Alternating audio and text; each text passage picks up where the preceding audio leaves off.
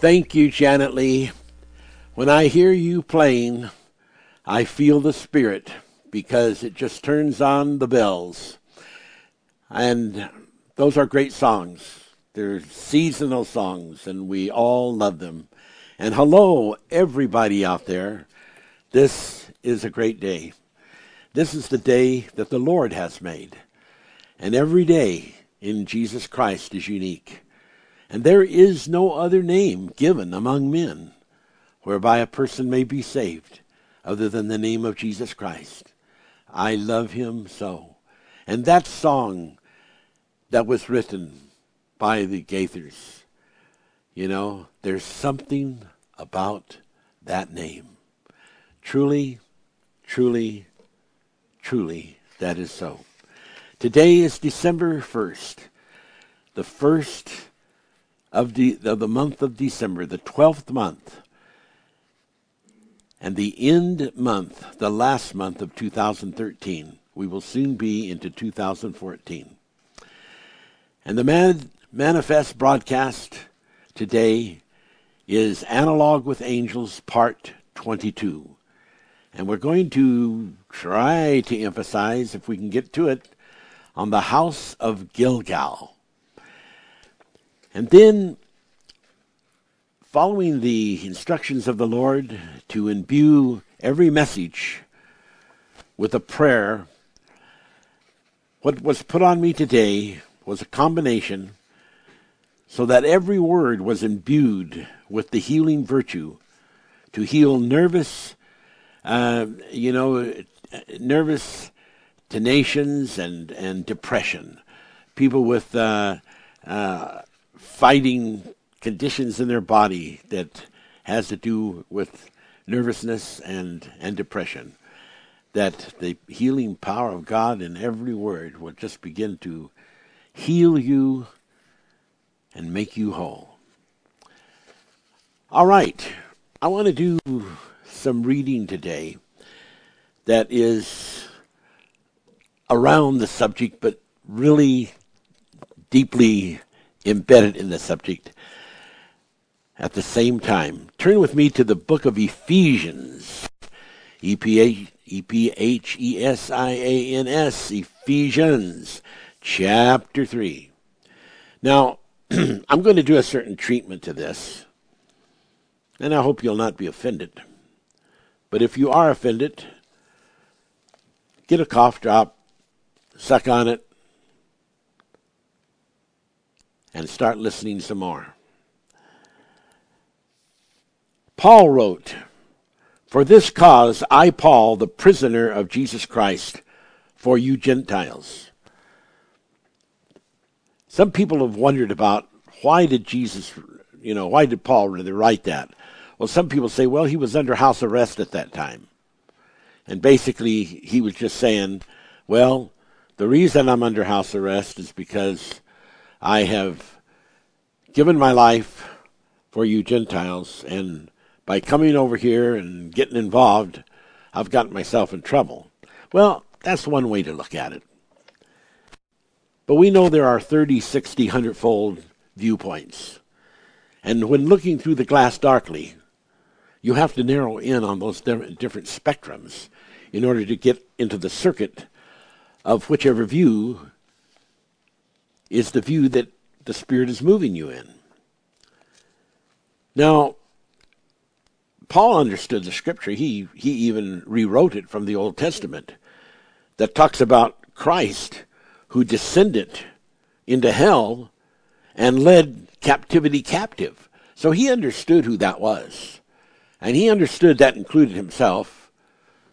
And he understood that included all humans. And there was a causation then for this cause.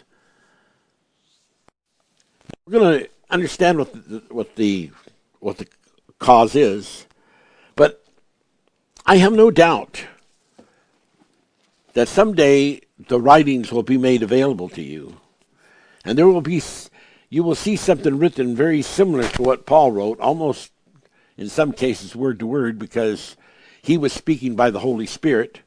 And if someone else speaks by the Holy Spirit and gets on the same circuit, that Paul did when he was speaking by the Holy Spirit, then you're going to be finding some fruit trees that have the same kind of fruit. And that fruit can be words that are the same. So I could write this and I could say, for this cause, I, Jerry Lee, a prisoner of Jesus Christ, for you other sheep. The other sheep was mentioned in John 10:16.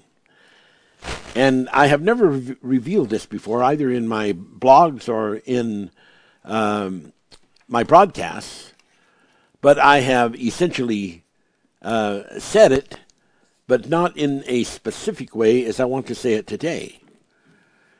So Paul writes, and he says, you have heard of the dispensation of the grace of God, which is given me to you word. Now he was talking about himself, Paul, talking about the Gentiles. And it's very, very interesting, as we're going to see here, because he reveals this part that he was talking about. But as to Paul, his message was to expand the Gentiles.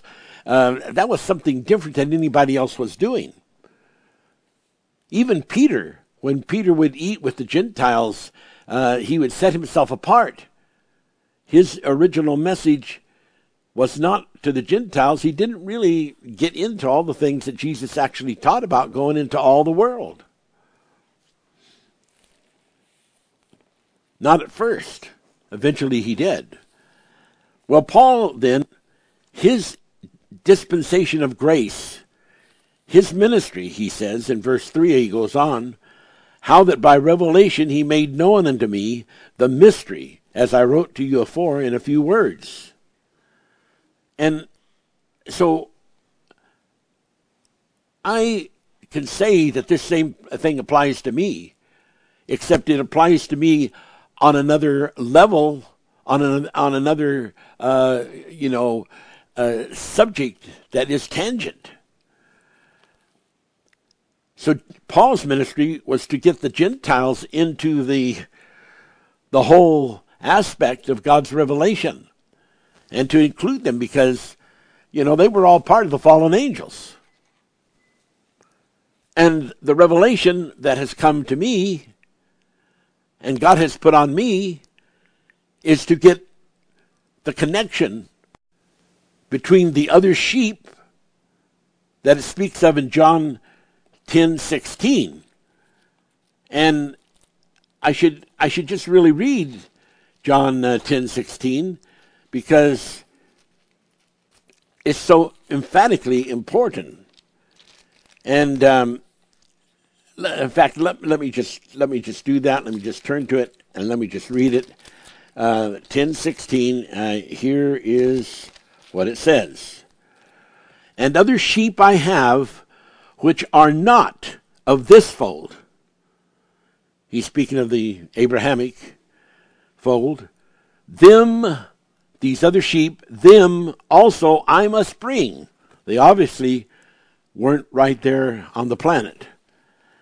And they shall hear my voice, and there shall be one fold and one shepherd. Now the day is coming that this fold, this other fold, of which the Bible in the 3rd chapter of Ephesians and the 15th verse says, of whom the whole family in heaven and earth is named. So we have the family of God, the sheep of God in heaven, and we have the sheep of God on earth. And the scripture I just read to you in John 10:16, that he's going to bring them at some point. This would be like during the tribulation ending and when the 1,000-year millennium is set up. And he's going to bring the people together. He's going to bring the sheep together and make them one fold. And during that time is going to be this great revelation. But prior to that time, there has to be sown the understanding and the preparation of those great events. That's why you have the Bible to read, and it tells you things that are going to happen. It's preparatory for those things that God's will involves and the intent of God is. And so the call that God has given me then is to prepare you and as well be in touch with this revelation, which just like the revelation of the Gentiles, has been hidden since the foundations of the world. Now Ephesians 3:3, that by revelation he made known unto me the mystery. Verse 4, whereas when you read you may understand my knowledge in the mystery of Christ, which in other ages was not made known unto the sons of men, and is now revealed unto his holy prophets, holy apostles and prophets by the Spirit. It's a Spirit revelation. And this thing of the Gentiles, even though there was prophecy in Isaiah, even though there's prophecy in the various prophets and books, the Jewish people could not comprehend it. They only saw the exclusivity of their being the tribe and the people. And they were into the oneness of that concept. But in the glory and in the power of the dispensation of the grace of Jesus Christ, who in John 14 says, I'm going away to prepare a place for you, that where I am you may be also, and I will come again, and I will bring you to where I am going. Now you know the way. Of course, Thomas says, oh, no, I don't. And Jesus understood that, because he understood that they had a mind block, because they were living in the land of forgetfulness, and they had taken on mortal bodies and lost their memory of who they were when they were those other persons. And so there have been ages and ages of time that the Jews did not recognize the Gentiles, and still don't, except as Paul brought in that ministry and has prepared the seed way. And today there are multitudes of Gentiles that believe in Jesus Christ because of the preaching of Paul and that preparation that was done by the ministry of Paul. Now, I have been called to do this ministry about the other sheep and speaking to the sheep that live here on this planet, prepare them spiritually and mentally to receive and to understand the plan of God, the will of God, which has been since the foundations of this earth and has been kept a mystery, and people have not known it. But now God has put this mercy and grace upon me, not of my outstanding ability, or not because I deserve to have that call, or not because I was chosen over anybody else. I was just chosen out of God's mercy, and he has anointed me for this purpose. And he takes us, just like the song says, just as I am, I come to you. That's us. That's how we come to God. When he calls us, we come just as we are. Because we know there's nothing that we can, by our merit, be the causation for something like this to happen.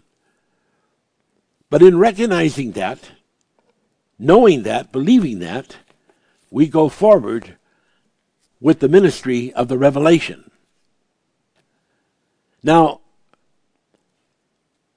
I read to you verse 5, which in other ages was not made known, but is now revealed unto his holy prophets and the prophets by the Spirit. There were times that the prophets prophesied things. And they wrote it down, but they didn't know what it meant. There was things that the apostles wrote down and spoke, but they didn't know what it meant, because only the Spirit could bring it to fruition. Only the Spirit could bring it to its 100-fold revelation. And so in verse 6 it says, that mystery, it says that the Gentiles should be fellow heirs and of the same body and partakers of the promise in Christ by the gospel, whereof I was made a ministry. He's saying I was made a ministry so that the Gentiles could be fellow heirs and of the same body and be partakers of his promise in the gospel of Jesus Christ. And I was made a minister to bring together the Melchizedek revelation, which is the sons of Enoch revelation, to the earth, so that the people could get into the total understanding who the King of Righteousness is. Because the Bible says in Hebrews that the King of Righteousness is Melchizedek. And so we understand that the ministry of Jesus Christ, which he was ministering on this earth, and I'm just telling you what the Bible says, was after the order of Melchizedek. That's not because Jesus is less than anything, but it's because that Jesus in Melchizedek, in the Father's house connection, is in the higher standard of revelation. And the people on the planet Earth, in the Abrahamic revelation, are in a lesser level of standard than the Melchizedeks. And yet, they need each other. Paul explained that. He said, you know, there are people that have lived and died, and he says they were not allowed to know the revelation because he says, you know, they weren't ready to believe what the full plan of God was. But he says God didn't allow them to finish their message and their call because they needed us and we need them. And it is the same thing. God is showing that the people on the planet Earth in Christendom need the revelation and the association of the people that are the family of God in heaven. And the family of God in heaven needs association with the family of God on earth. And so this got to come together. And so there's much, much revelation in the Bible that people haven't thought was there, just like when Paul started preaching on the Gentiles, they didn't think he had any Bible to back him. But he did. And by the same token, I have much to show and much to reveal to people as involves this revelation of the other flock, that is other sheep, not counted in the sheepfold of the people here in the Abrahamic ministry. Melchizedek, the Bible says, was without father, without mother, as far as the genealogy of this earth was concerned, because he was now in that new genealogy from the offspring of Enoch. And that had become a different class for a time. But eventually it's going to be brought together. And Jesus is going to bring that revelation when he comes. He says, well, you know, there's so many comings of Jesus. Someone says, Jesus is coming. Oh, I want to see him. And I said, yeah, but don't you have Jesus in your heart? Didn't you receive Jesus Christ in your heart? Oh, yes, I did. So he is in your heart, right? And the kingdom of God is within you, right? And he said, well, yes, that's true. Well, then, you know, you already have Jesus in the Spirit. And the Spirit's the highest form of Jesus Christ. Okay. Now, let's look at just a little bit more here in Colossians.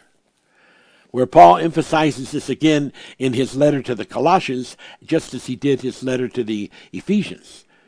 And this is the first chapter, the 25th verse, whereof I am made a minister. Now this is Colossians 1, verse 25, whereof I am made a ministry, or a minister, according to the dispensation of God, which is given to me for you to fulfill the word of God. God intends, just as he did with Jesus on the cross, with Jesus coming out of the tomb, with the ministry and how Jesus did the ministry, he constantly refers to fulfilling the will of God, of his Father which art in heaven. And so there is an intent in the Bible to fulfill the will of bringing together the family of God in heaven in an understanding and an association and a fellowship era, fellowship heritage, into a one fold.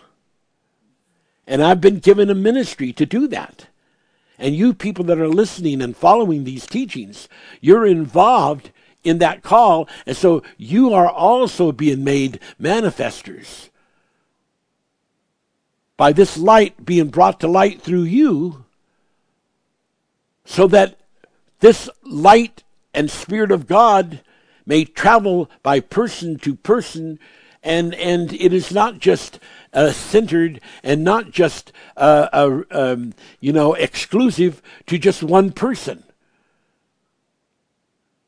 It's not like when the Holy Ghost was selective and only certain people in the Old Testament time could get it.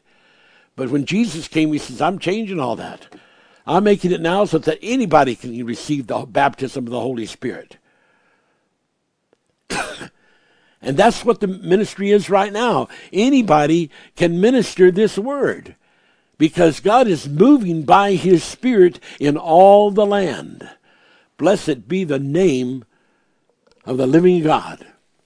And so he writes, we're back in Colossians 1:25, whereof I am made a minister according to the dispensation of God, which is given me for you to fulfill the word of God, even the mystery which has been hid from ages and from generations, but is now manifest to the saints, to whom God would make known what is the riches of the glory of this mystery among the Gentiles, which is the Christ in you, the hope of glory. And now I can say with Paul, just in a slightly different part of the curve, that this mystery of the Melchizedeks, this mystery of the family in heaven, this mystery of the sons of Enoch, this mystery of the Father's house, has been hid from the ages and the generations, but is now being manifested.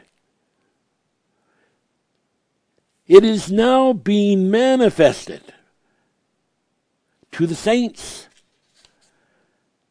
to whom God would make known what is the riches of his glory. Wow. Now, if we turn back to Ephesians chapter 3, we begin to see the real power of this incredible revelation to Paul, and how that there is a yoking and a bonding between Paul's ministry to bring to the church the Gentiles and my ministry to bring to the church the sons of Enoch, the other sheep. So in the third chapter of Ephesians and the 8th verse, unto me whom am less than the least of all saints, is this grace given that I should preach among the Gentiles the unsearchable riches of Christ. Now I want you to, customize that horn so you can blow it, and so that you can give the glory to God and not the glory to man. God is not looking to raise up, some more kind of individuals who are going to be like Lucifer and want to take over and get the glory himself. He's not looking to raise up some more Nimrods who want to take over. He's looking for people that are saying, I'm just a vessel. I'm just a stick. I'm just a telephone. The Spirit speaks through me. And what did Jesus do? What did he say? Well, Jesus said, you know, I'm not speaking my will. The things that I'm telling you, this is the doctrine of my Father. I'm telling you the will of the Father. And I'm not doing my will. And the people that get into this ministry, that's the turn they're going to take. That's the highway they're going to drive on. They're going to drive on the highway of understanding that as far as your equation goes, as far as your part in the ministry goes, it's minuscule. You're just a stick. Take away the Holy Spirit from that, and that's it, you're a stick. Leave the Holy Spirit with it, and you're a stick that is full of the glory and the power and the anointing of God, and people will respect that, giving profit to a prophet where a prophet is called to be a prophet. Because that's a stick ministry, and the Holy Ghost is in it. So people recognize that. But what are they recognizing? You? No, they're recognizing the Holy Spirit in you. So that just like when the Holy Spirit came down and anointed the ground where God revealed to Moses for the first time, the Ziths, called the flaming bush. And he says, take your shoes off. That old idea, that old concept, take it off. Because you are getting ready to walk on holy ground. And this is a holy ground ministry, ladies and gentlemen. This revelation is a today ministry. And it is the moment of truth and power and revelation. Now let's go on here. Wow. Verse 8, unto me, whom am less than the least of all the saints, this grace is given that I should preach among the Gentiles the unsearchable riches of Christ. The more of a minister that you become, the more magnitude that you have, the greater a servant it makes you. So the more that you move in ministering healing, in ministering revelation, in ministering teaching, and you keep going up from the 30-fold to the 60-fold to the 100-fold, and the higher that you get in those realms as you are being used that way by the Holy Spirit, then the greater the servant you become. Because that's how it works in the kingdom of God. And Paul understood that. And that is what he was saying. And verse 9, and to make all men, he didn't delineate, he didn't put things into a distinguished separation and difference as far as the availability of the message and the availability of that dispensation of grace through Jesus Christ. He says to make all men see. It's one of the biggest jobs that we've got, is to make people be able to see and to understand what it is that we're preaching. And you see where he even says here, to make all men see. I mean, does that not show a little bit of forcefulness? I mean, it doesn't say, you know, just put this out, and if they're interested in it, fine. They don't want it, fine. And I'm not saying that we're forcing any religion on anyone, but I'm saying that we're putting it out there emphatically. We are emphatically preaching and proclaiming this word. We are emphatically showing the proofs. We are emphatically delivering the potentiation, and we're doing it so that it really deals with that verb, make. Not taking over someone's will, but making the case so emphatic, so clear, and repeating it over and over and over again to make all men see what is the fellowship of the mystery which from the beginning of the world has been hid in God who created all things by Jesus Christ. And what? Now listen to this. Please listen to this next verse, please. Number 10. to the intent. Now, this intent is a powerful word, too. Having an intention. And it's just almost has the word intensity with it.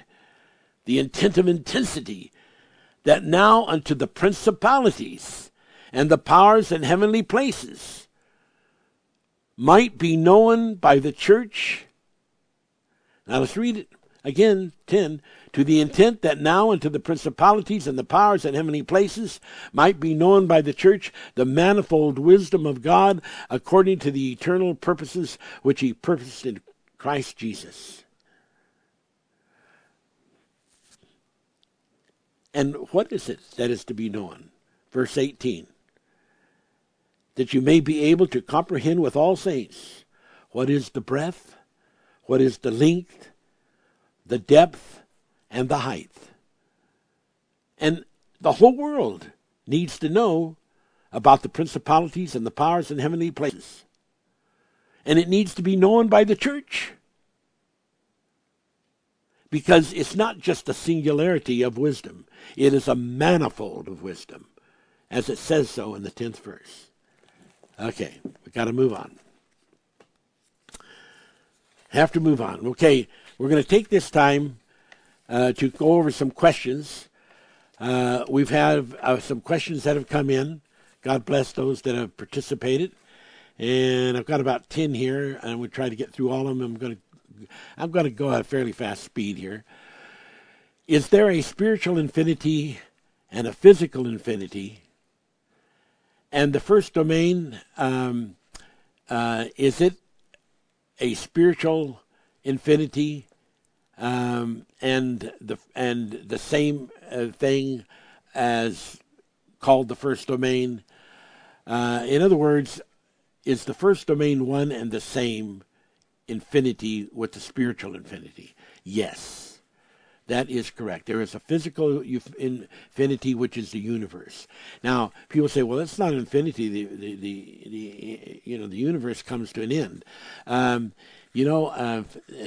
it doesn't. Not in the sense that we are showing what infinity is here. It goes into the cosmic egg, this high density state, but it retains in it the germination.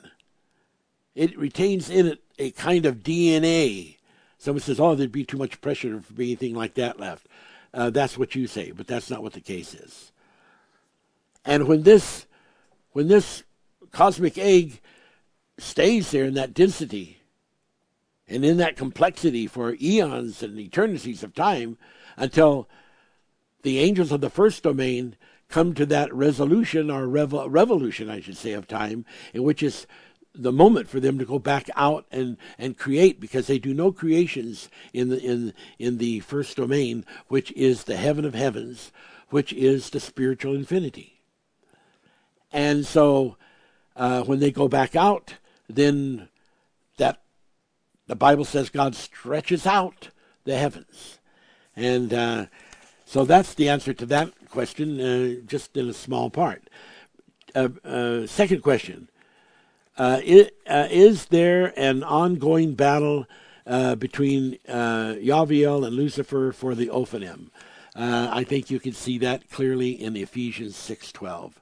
You know, the principalities and the powers of light and darkness that are constantly warring. Satan has been called darkness in different places in the Bible. Jesus has been called the light of the world in other places in the Bible. Verse 3, when we die, how are we transported to Abrahamic's... when we die, how are we transported? To Abraham's bosom or to the Father's bosom? They want to know when we die. When we die, are we transported to Abraham's bosom or the Father's bosom, or the Father's house? It's also the Father's bosom. The thing that happens there, of course, is that the state that a person is in spiritually is the state of degree as to the decision of whether you will be transported to Abraham's bosom or you will be transported to the Father's house. Now, I think there's also in that question a type of question in which it is saying, you know, well, how do our spirits get to the Abraham's bosom? And how do our spirits get to the Father's house? So we're saying there's two different aspects there. There's the aspect of which one do I go to? And then there's the aspect of how you get there. If you are still alive and in a physical body, and you're not in a sleep, then you will, the Bible shows us, be taken up with the angels. The Bible also tells us that there will be a special event. You know, it says we shall not all sleep. There's a special event in which there is a resurrection, and these persons take on bodies. Now, I don't want to get into which body do they take, because the Bible tells us in Corinthians, well, you know, thou fool, when you say about what body shall we have in the resurrection, that is, Paul is saying, not a proper question, because he says, you know, there are all these different flavors. And we may end up taking on a body that has to do with any one of those different flavors. And I think that's 2 Corinthians 15. I think that's right. And you can read about that. And so you know, there are these different bodies that people take. They may not take the body of the last body that they had. They may take another body. And I know that'll be hard for some people who are so dyed in the wool with some of their thinking, you know. But, you know, you might as well get off that ship, because it's not Bible. And just because it's been taught for several hundreds and thousands of years, and it's been taught, you know, in the churches and in religiosity, that doesn't mean it's correct. And you know, this ministry is involved in straightening out the crooked paths, and in answering these questions at the speed of rapidity that I am doing it, I can't really get into all the elongated and list of scriptures that ultimately turn one thing in and the other thing out. But you know, there are teachings we have done. And right now we're just trying to give you the simple answer, sort of more like a yes and a no, and that's what we're going to do. We're going to stop right there, and we're going to take a break.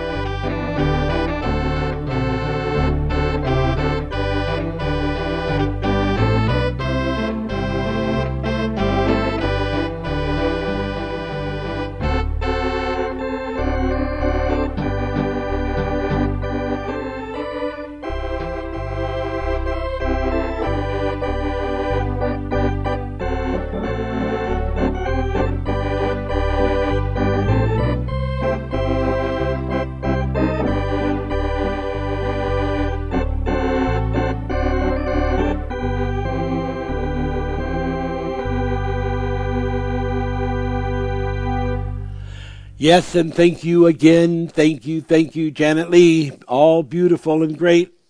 And hello again, folks. Okay, let me finish this question on this transport thing. All right, now, suppose that there are those that would be transported and they don't take on bodies, but they are transported as a spirit. And some people say, well, you know, why would they need to be transported? Well, you need to understand some things about the spirit. If you think that the spirit can just fly anywhere, every which directions that it wants, and you know, find anything anywhere just because it's a spirit, that's just how much that you don't understand. You know, because the Bible talks about the wandering stars, and there's even scriptures that indicate, you know, how that the spirits walk around, you know, in dry places searching for. They can't just exactly find what they're looking for sometimes. You know, it's a big, big universe out there. And so you understand that a spirit, you know, has been said to haunt a house. And that does happen, whether you want to believe that or not. It does happen. There are spirit hauntings. Spirits do come back and appear. Sometimes, you know, they don't take a body because they're under some kind of a penalty, and maybe perhaps other reasons, of course. But the thing of it is there are people that have seen spirits. And especially like even little children, which they have sort of a different innocence of eyes, are able to sometimes see spirits in a way that adults don't. But adults have also seen spirits, and spirits walk, and they might go and sit in a rocking chair and make it move, or they might walk into a certain room, and so they do have the effect of being somewhat directive when it comes to dimensions that are physical. They walk into those dimensions, and they walk out those dimensions.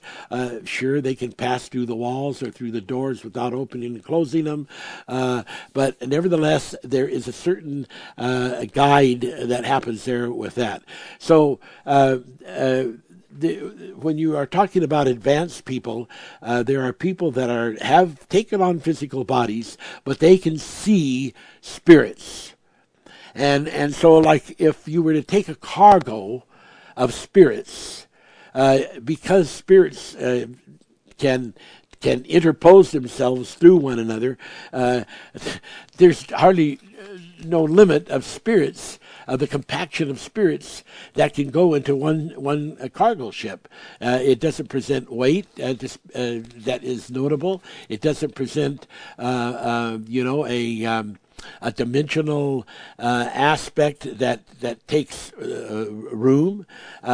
So spirits can be moved on a physical ship. And someone would say, oh, I just don't think that you need to do that with the spirit. Well, you just don't know the Bible, and you just don't know how it really is. And I'm telling you that there is scripture for what I'm saying, and it's just a fact. And the line of separation between a spirit and a physical world is a whole lot less than what a lot of people think. You know, that there's...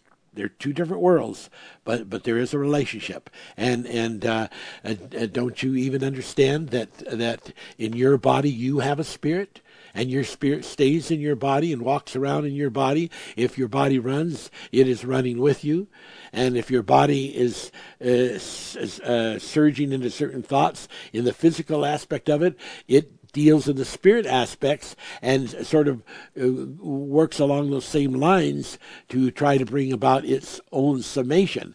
And so that's just the way it is, and you need to recognize that because... that's why when the angels come here, they do take on bodies. And that's why in Genesis, when it was talking about the Elohim, the manifold God, it said, let us make man in our image. And it wasn't talking about as a spirit, because Jesus said, see, spirits don't have flesh and blood, because he's talking about spirits that did not have a body. And so they to be seen, they need to have, to most people, they need to have a physical body. Okay. It took a little longer than that one. I really wanted to. I got to move on here. Okay. Is it possible for Yaviel to fall like Lucifer did? No, it is not. And someone say, well, I don't understand that. Well, like Lucifer did. Lucifer fell because he wanted to have power. You're sort of like Gog and Magog.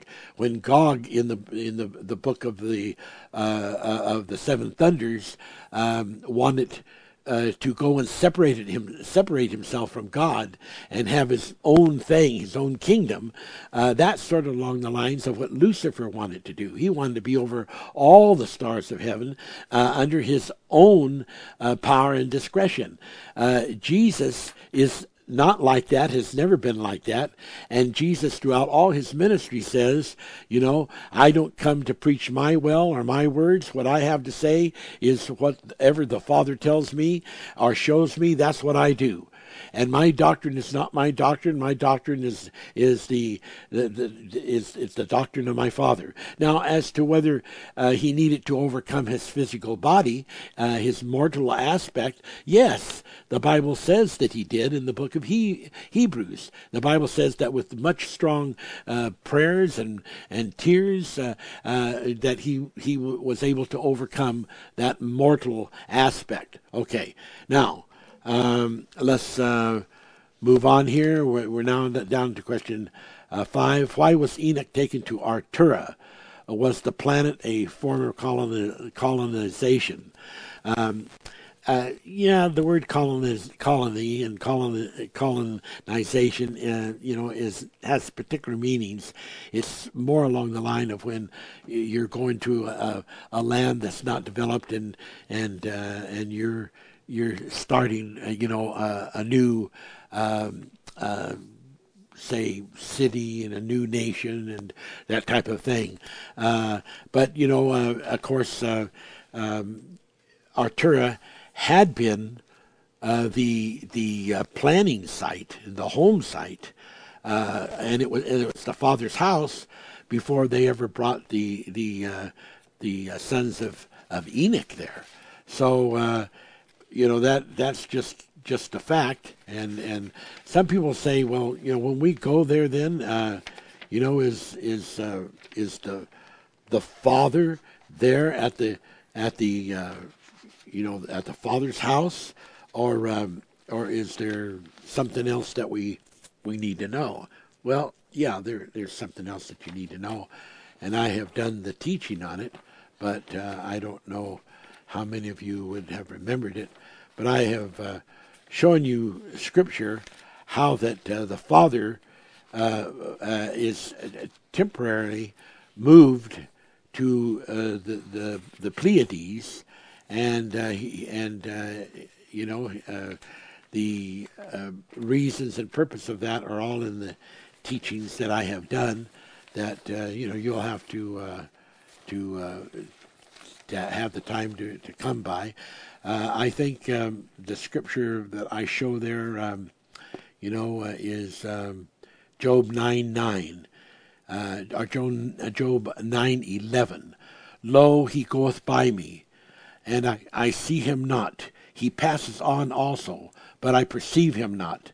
Job 9:11, and we show that this is actually a teaching, where. He is moving on over to this other archangel group, and there's more scripture and so forth, but that's all I have time to give you on that right now. Okay, so let's see here, where are we at? Are we a colonization? Well, not exactly, not really here on Earth. It was originally made for it to be for new people that had never had their names written down in heaven. And then the fall of the angels and everything changed that. But in Isaiah 51:16, it tells us that we're going to go out and plant the heavens. Those will be, colonizations. And so that's that. Number 7, are there any artifacts on Mars that our explorations will find? Well, we've said that the ring rod of Lucifer was left in the cave there. I'm sure they're going to find other things, but it all has a lot to do with the extent of the exploration and the time, and over whatever long periods of time that might be. It's a pretty major exploitation of thought to try to narrow down whether when we say our explorations, is that's talking about the United States. It might be someone else that would find it. There's other nations going to Mars, and the future hasn't hardly begun in that direction. Okay, 8. Are there mantis humans on Earth now? No.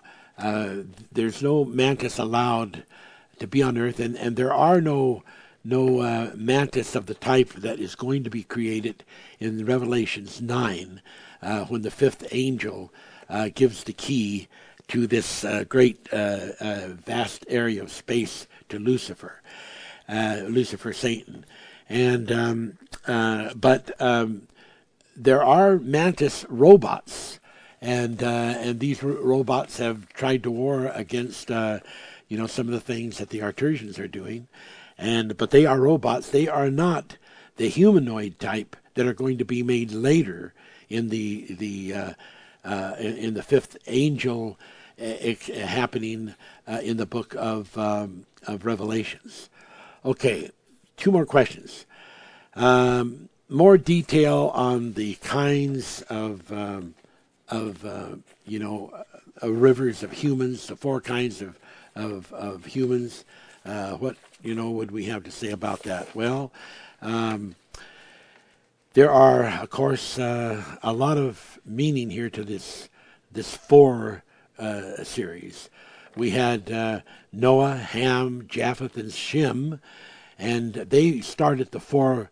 The 4, rivers of creation after the flood.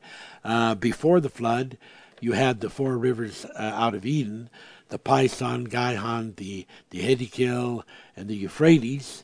Then you've got all these other species that your genealogists are coming up with, the Neanderthal, the Hobbit, the modern humans, the Homo sapiens, and then they're coming up with a recently new discovered group that is pretty recent out of Africa that they are getting ready to put into some kind of a naming sequence. In addition to that, there's 4 different kinds of blood, AB, and 0. There are, of course, all kinds of categories, like 29 different categories, but the 4 different kinds of blood. There's 4 types of bones. There's 4 types of stem cells. There's, amazing how that this 4 keeps coming up. The symbology, there's 4 rivers. In the Bible mentioned 4 winds, 4 corners, 4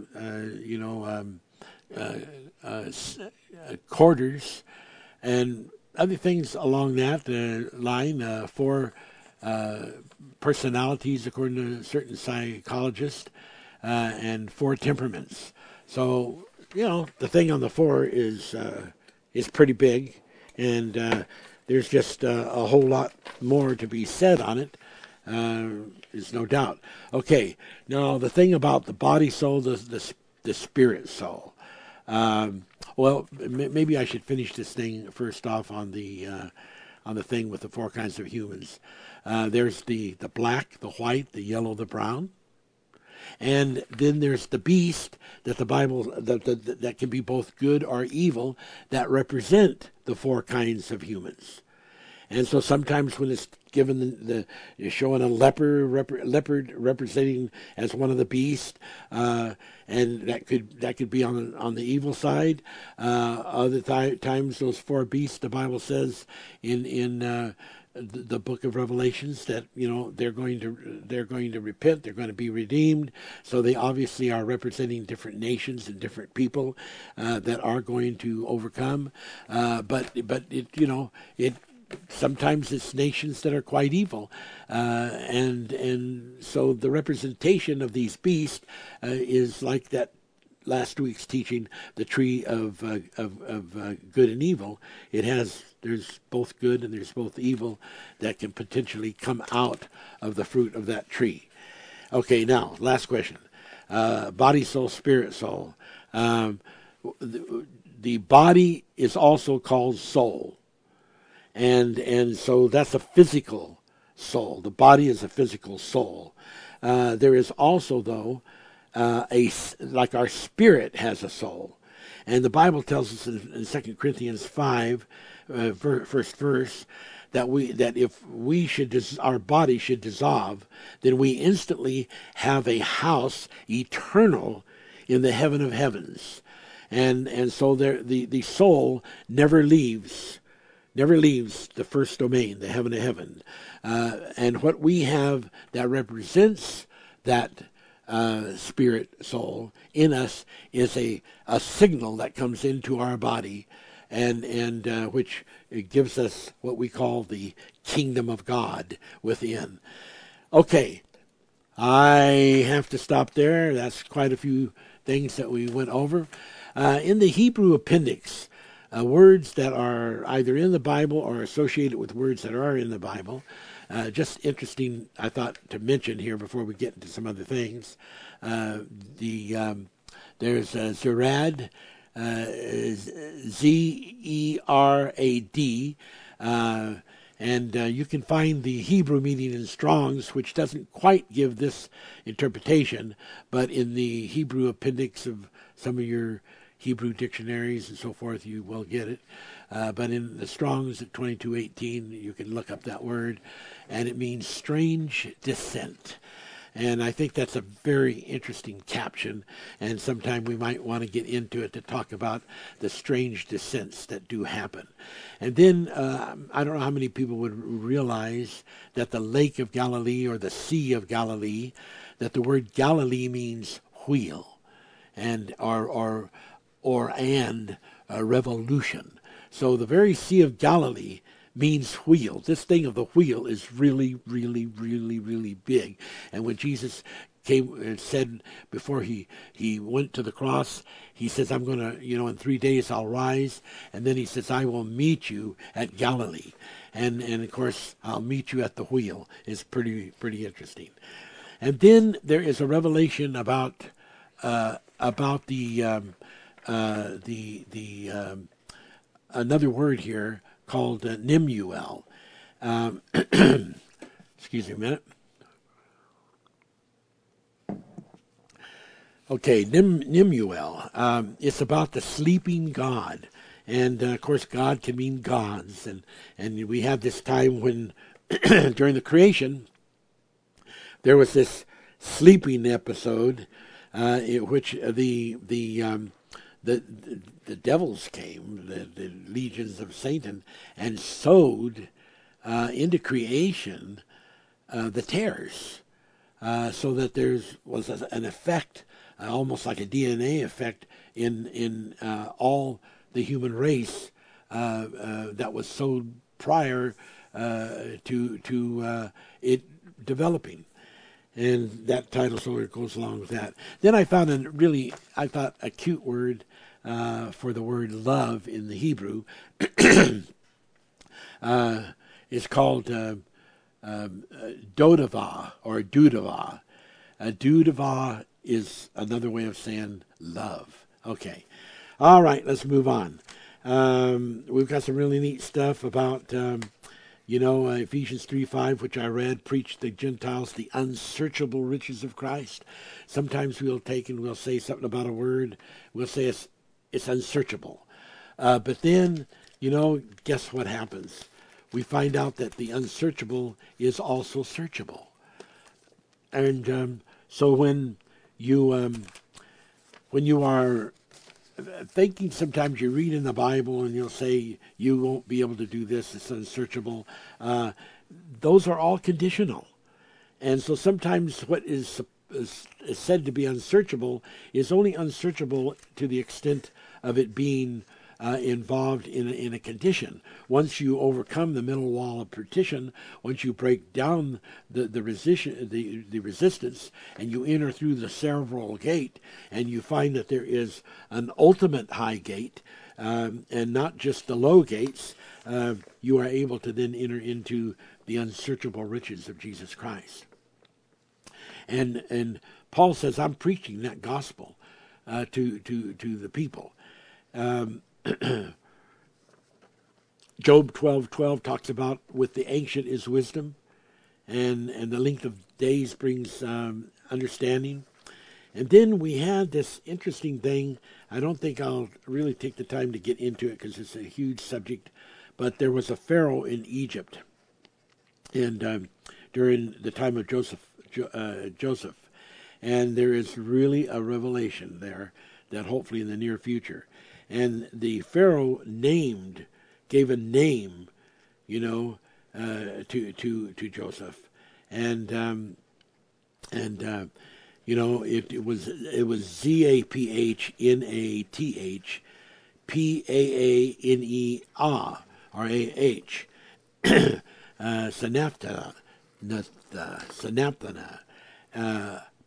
Paneah.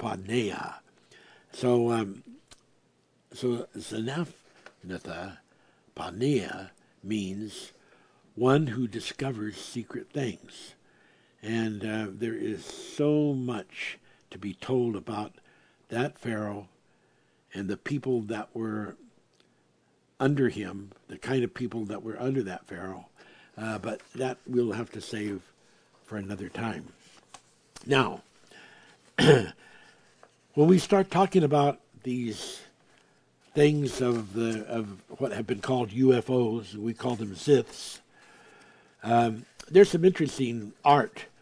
Like in 1449 through 1494, there were different paintings that were put up, but there was a painting of Mary, mother of Jesus, and shown over her left shoulder, beyond a question of a doubt, was a disc-shaped object that no doubt that disc-shaped object would be what people would call a UFO, we call a Zith. And behind where Mary is standing, and there is a man pictured with a dog, and the man is looking up. The man is looking up toward this space object. And that was painted by, Domenico, who was an artist of that day. Then there is two very, very interesting objects, obviously spacecraft, in another painting, with each a pilot painted in. This happened in the year 1350, and they call it the crucifixion, and they are shown, in one of the monasteries in Kosovo, Yugoslavia. There's another painting in the Academy of Florence of Jesus on the cross and a sort of orange to scarlet colored spacecraft right there in the same artistic picture.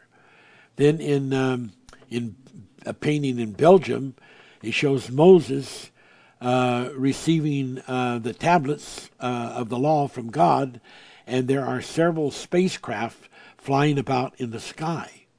This has been reserved and kept in a castle in Belgium. The French had a commemorative medal, and on it they show the sighting of a flying wheel-like object. And this was done in 1680. In 1710, a Flemish artist showing a flying wheel-shaped object in the sky portrayed it with beams coming down on Jesus and John the Baptist. So, you know, there are all kinds of examples. Now, how people label them is so important. You know, people say, oh, these are astronauts, they're aliens. They don't realize that those are cherubim, seraphim, or Arcturians. And so they give them other names by their labeling. We talked here last week about the chambers of the south, and also I think the week before, and we talked about how that chambers of the south represent the house of the Lord, of the oracle, represents the chambers of the house of the Lord. It connected my father's house. In Nehemiah 10:37, it talks about the chambers of the house of the Lord. We showed how that the Father's house in John 14:2 was connected to the chambers.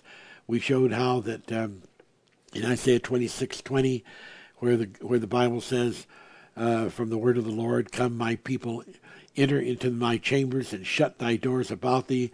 Hide thyself as though it were a little moment until my indignation be overpassed. We showed all these list of scriptures that I gave you, you know, about the whirlwinds. There's all kinds of them in Job, Psalms, Isaiah, Zechariah. A lot of them in Isaiah and a lot of them in Jeremiah. And these are all about, you know, the whirlwinds and how that connects to the chariots of God. And we showed how that Elijah went up by a whirlwind in 2 Kings 2:11. We showed how that let's see, I mean, I've read that right. That might be Kings, 2 Kings 1:11. Can't quite read my writing here, but and then how that in Job 38, Job was answered out of a whirlwind, and then it talks in Isaiah about their wheels like a whirlwind. Anyway, we put this all together, and we showed that beyond a shadow of a doubt, that the chambers of the south is talking about the house of the flying whirlwinds of the Ziths. And that's the Father's house of the flying whirlwinds of the Zith. And then,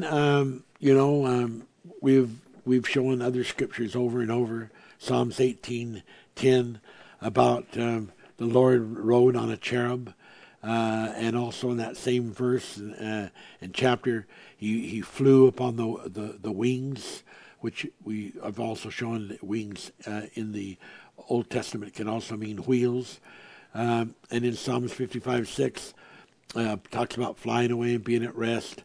It talks about the 70 to 80 years average life, then we fly away. It talks about in Isaiah 6:2 the flying cherubim. Revelations 14:6, it talks about the angels fly, preaching the everlasting gospel from the skies.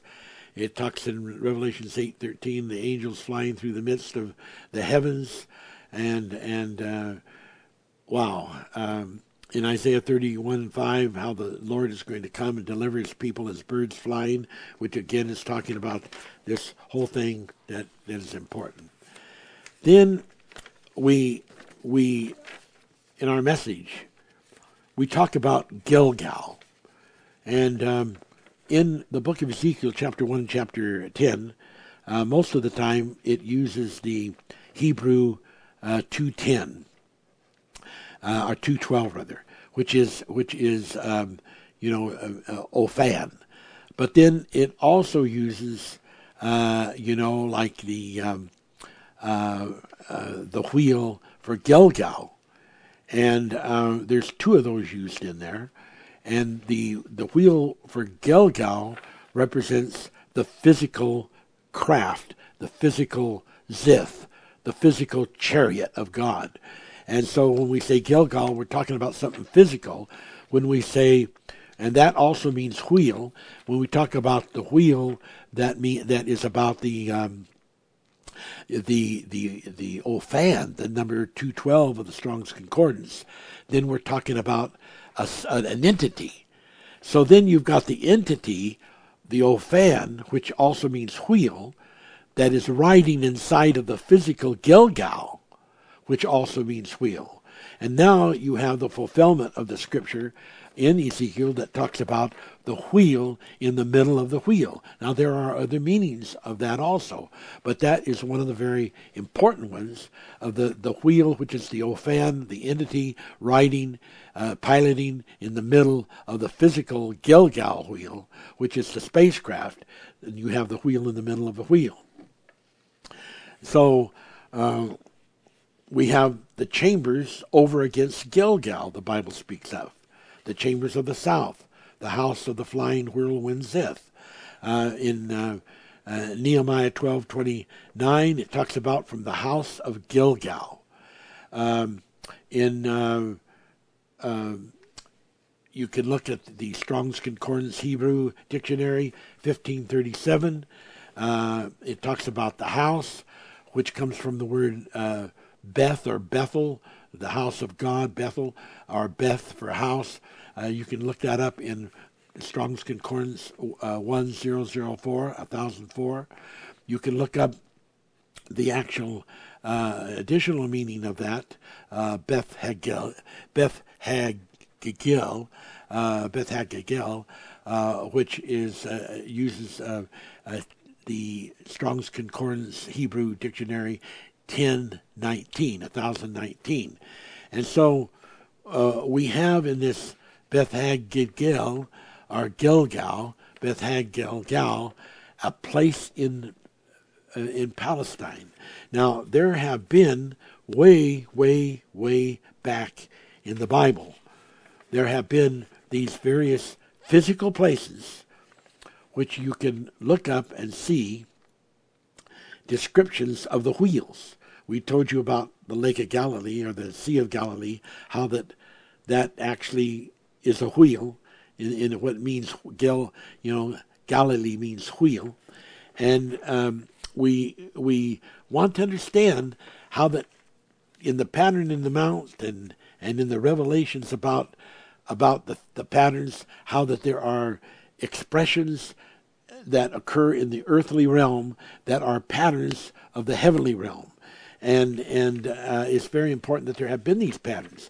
We have to also understand that those patterns are used in this tree of the good and evil dispensations of the generations of time on both sides of the principalities of light and the principalities of darkness. And so both kind can be represented and are represented. So this place in Gilgal, it's no doubt like it is said, from history, and it can be shown in the Bible that much happened at Gilgal, that the sons of the prophets and the prophet Elijah that constantly, or not constantly, but often, we're meeting in Gilgal, and it is said that it was from Gilgal that Elijah went out a pace away from where the prophets of the school of the prophets were, and was taken up by the fiery chariot, which is called Merkabah. And we'll talk about that in just a little bit. And so we know that David had Joshua had battles, and he had a base at Gilgal. We know that David did battles and was represented at Gilgal. It is not a minor subject. It is not minor. And it represents You can see if you look up chariot that where it represents, it can represent the wheel. It can represent a physical side, and then there's also the heavenly side, the spiritual side. And so we hope to be able to talk about that. Now, in our teachings going back some time, when we talked about the giants and how that those giants, were defeated by Joshua and the children of Israel as they followed the instruction of the angels that were going before them, and how that these giants they were into things with Gilgal. There was this Gilgal's Rephaim, and at that place, that's R-E-F-A-I-M, Gilgal's Rephaim, there was an ancient megalithic monument in the Golan Heights. And near that, and only 16 kilometers east of the Sea of Galilee, this site called the Wheel of Rephaim site, it had a grave there of the last king of the giants, and the tomb was covered by two, still is covered by two massive basalt slabs of rock, each weighing over 5.5 tons, and that they say is over 5,000 years old, and it was built of more than 42,000 basalt rocks. And the mount is 5 to 6 meters high and has several wall circles around it. And it's definitely connected with the name Gilgal's because it's called Gilgal's Rephaim. And this still exists there. This is something you could go and, if you're allowed to get into that area, and see that literally exists. And this was, where they buried the last king of the giants. And it was also served as an astronomical observatory. So we've got the house, which represents the spiritual side, and we got the monument, which represents the evil side, and this Gilgal is very big in the part that it plays. Now, this word Merkabah, M-E-R-K-A-B-A-H, I've talked about this before, but I haven't talked about it enough because these Merkabah riders are big in the subject of the Bible. And Exodus 24:9-10, as I've read to you many times, shows this Merkabah, and it has a canopy over it, and Yahweh, or Yaviel, is standing there as piloting it, is the pilot of it, and it was seen by Moses and 70 of the elders. That's in Exodus 24:9 and 10. And Elijah went up in the Merkabah, the flaming chariot, and then Jeremiah 4:13 talks about as a cloud of chariots, and it uses the same term in the in the Hebrew concordance, number 48:18, and you can also check number 48:17. But this number 48:18 is refers to both the physical chariots, and then it also is in certain scriptures refers to the heavenly chariots. So both are represented, one in the physical, the other in the spirit, or in the, it's not a spirit, it's still a physical form, but it is the family of God's side versus the family of Satan's side, and Isaiah 66, in Jeremiah 4:13 it talks about as a cloud of chariots and with whirlwinds. In Isaiah 66:15, it talks about the Lord will come with his fiery chariots like a whirlwind. It also, like I say, uses that 48:18, but it's talking about a different kind of Merkabah there. It's a spiritual Merkabah. Okay, and then you can check more about these things. There's number 1023 of the Strong's Concordance, which means the house of breath. It's a place that was far off, and just look at some of the scriptures. Psalms 99:1, Psalms 104:3, Psalms 68:17. This number 1023 and number 1024. The house of Merkabah, place of the chariots, has both on the one side of the tree of good and evil, the evil side represented. But on the side of good, it has the spiritual good side represented. And it's talking about the riders of the white horse. That's what this Merkabah is, the riders of the white horse. And it has physical representations it had on earth going way, way, way, way back, to the time of Joshua and before. And so these chariots of fire, that can be represented both earthly and heavenly. They are traveling thrones on the spiritual side, on the good side of His Majesty of Heaven. Check out, Galatians 6:2-3, and we also notice the revelations of the same nature are shown to Ezekiel, to Isaiah, and to Habakkuk, and it's just absolutely amazing. Check out Isaiah 6, check out Isaiah 4:2-5. The divine chariot is spoken about in Psalms 18:10, Deuteronomy 33:26, Habakkuk 3:8, Galatians 66:15. See, that can't be right. Must be Galatians 6:15. 1 Chronicles 28:18, 1 Chronicles 28 might be 19. Let's just leave it at 28:18.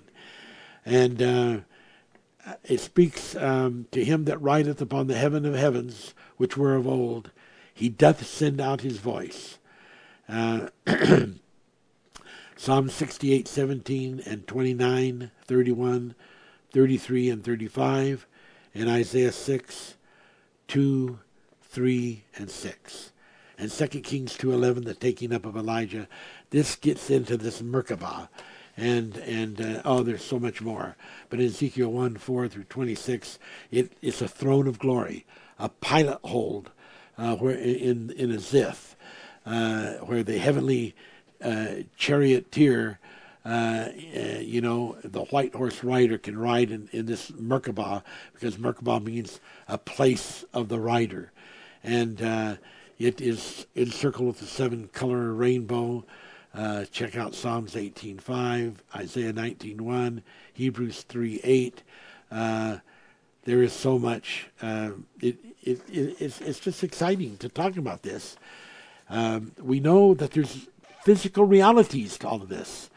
The Bible talks about the breastplates of fire and iron, and whether it represents on the physical side of the negative, the dark entities, or whether it represents on the physical side of the good entities of light. It has a physical aspect to it, just like Gilgal represents the physical spacecraft. And that's in Revelations 9:9-17. In this case, I believe it was negative.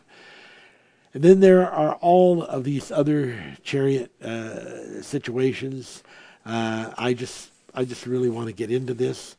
I've just had so much to cover on these other aspects that what I'm going to have to do here is bring this to a close, and I'm going to have to, finish this up next week. There's just so much I wanted to get into, but we'll do it next week. It's an exciting time, people. It's an exciting ministry. And this message is throughout the Bible. And this message is throughout the earth. Now, God bless you that God has reached out to and healed and touched you. And I want to remind you in a kindly way, in a very humble way, and not in any way pushing or jamming this on you, just asking you to pray, because we need to raise a certain amount of funds, between now and the end of December, or some of it, if it needs to, can be going over and helping us in those other months. But at the end of December, we are going to close our live messages on the broadcast and go into archives of the recorded messages. We have some really interesting stuff that needs to be heard again that we're going to be showing. And in January, February, and March, I want to devote my full-time effort and energy on getting these books printed. We're going to get them done. We're going to get some books out during that time. I can feel the spirit of it. There's a lot of it already done, but there's just finished work that it's going to take a lot still to do, and it's going to take finances to do it. And this is a ministry, and you're a part of this ministry. And we're bringing together the sheep of the family of God in heaven and the sheep of the family of God on earth. And you're called to be a part of that. And Paul had this thing of the Gentiles, and look what that did to the ministry of the gospel of Jesus Christ. Look at how that opened up the rest of the world, which was mostly just exclusively left to the Jews. And the whole rest of the world of the Gentiles was opened up. And now we're opening up the family in heaven. And blessed be the name of God. These books have got to get out. I can't get it all out. There's not enough time on the broadcast to do it. We can say a lot, but it doesn't tell all of the interesting other parts of the episode. We need that to be in print. We need God to help us. Your prayers, please. And if you can help us financially, God will bless you. We love you. Go with God.